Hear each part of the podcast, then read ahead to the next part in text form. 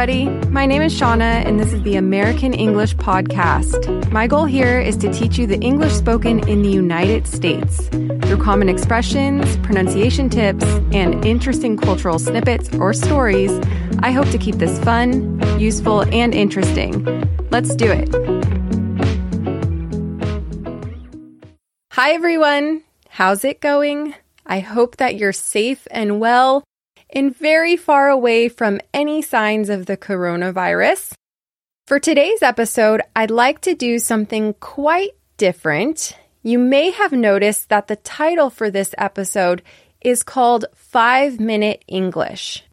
That's right, each episode in the future titled Five Minute English will be five minutes long and about a specific topic. My goal is to teach you the common phrasal verbs, vocabulary, and collocations used in that specific topic to help you become fluent in one topic at a time. Fluency in one topic at a time is a concept that was briefly discussed at a polyglot conference I attended years ago. As a language teacher and language learner, I love it. the reason being, fluency is hard to measure. We all want to achieve fluency and yet don't have achievable stepping stones to get there. Many of us don't even know what it feels like or looks like once we've reached it. This is not the case when we're dealing with individual topics and fluency one topic at a time. So for you, I've gathered all of the words and phrases needed to talk about a specific topic in depth. As a free listener, I hope you listen to these recordings with patience.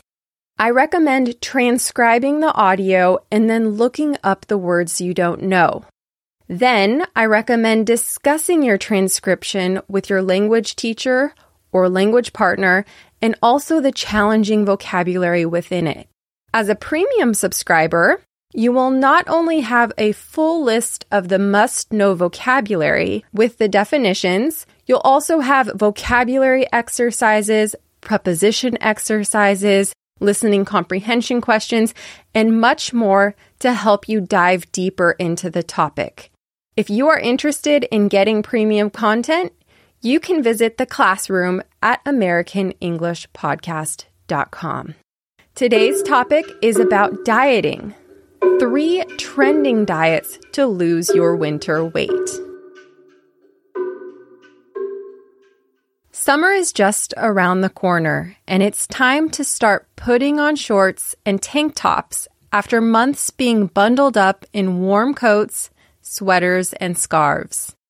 Many at this time of year also take in a surprising new reality. They no longer fit into the clothes that they wore last year. Even though others may not notice our growing double chins, we all know when we've gained a little weight. As a woman, you might try to squeeze into a pair of shorts and then scowl at the love handles that stare back at you in the mirror. As a male, you might be worried about the new beer belly that sits on your waistline, or just the fact that you feel chubbier than usual. The puzzle is how can weight gain be reversed? How can we lose the extra pounds we put on during those sedentary winter months?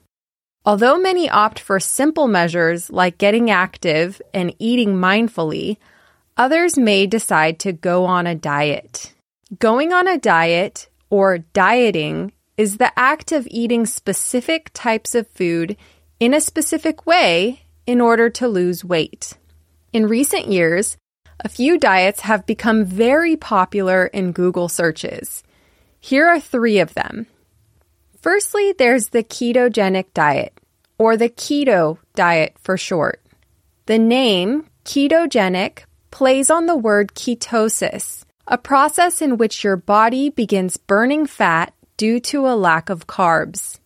The most common version of the diet is called the standard ketogenic diet, in which dieters' meals contain 75% fat, 20% protein, and 5% carbs.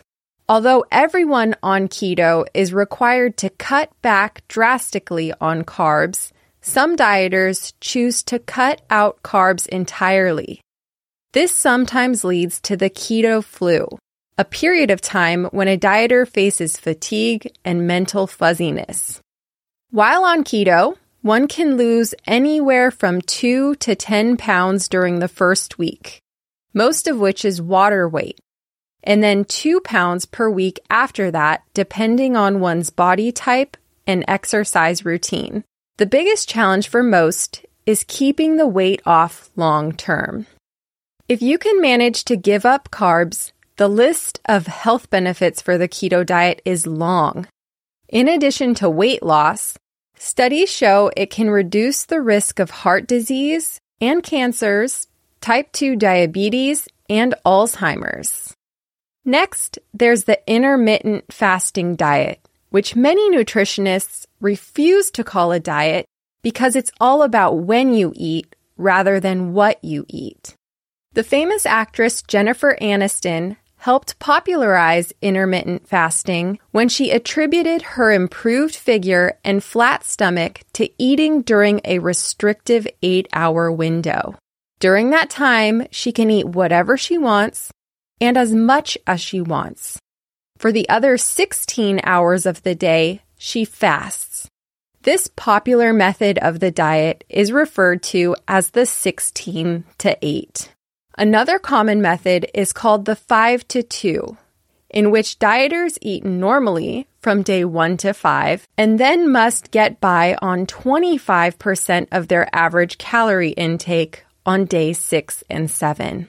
According to an article by the Harvard Medical School, sugar can only enter our cells with insulin.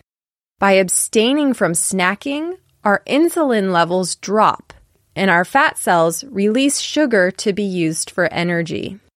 Although people with a history of eating disorders, such as anorexia or bulimia, should meet with a nutritionist regularly while on the diet, it's fairly straightforward for the rest of us.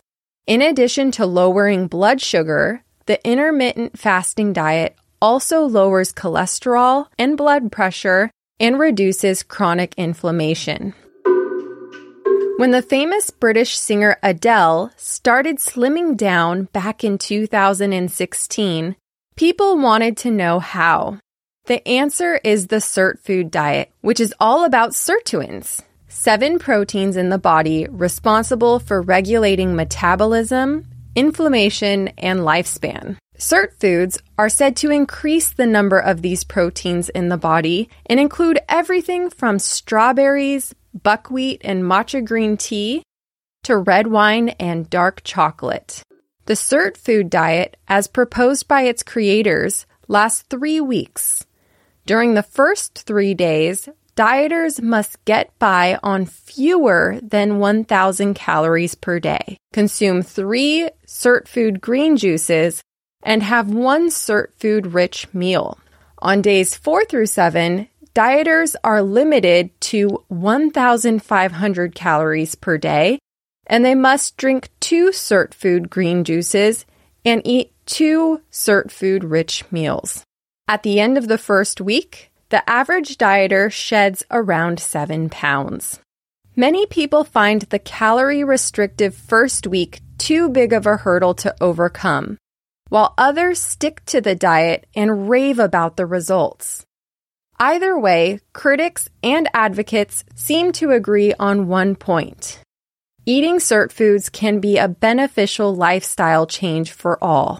They're packed with nutrients, have anti inflammatory and anti aging properties, and can aid in weight loss. Losing weight in a healthy way requires effort and knowledge. Fortunately, studies continue to come out with more conclusive research on the long term impacts of trending diets, such as these ones. Although studies on all three of these diets have led to positive outcomes, it's important to read nutritionists' recommendations before committing to one. For example, whether you should take supplements for essential vitamins or minerals that are hard to obtain while on the diet. So, do any of these diets sound interesting to you? That's it for this episode. I hope you enjoyed hearing a brief introduction to these trending diets. Only time will tell if they are simply fads or here to stay. Once again, there is a lot of bonus material for this episode. If you'd like to become a premium subscriber to gain access to all of it, you can do so at AmericanEnglishPodcast.com. Until next time, bye. Thank you for listening to this episode of the American English Podcast. Remember, it's my goal here to not only help you improve your listening comprehension, but to show you how to speak like someone from the States. If you want to receive the full transcript for this episode, or you just want to support this podcast, make sure to sign up to premium content on AmericanEnglishPodcast.com. Thanks and hope to see you soon.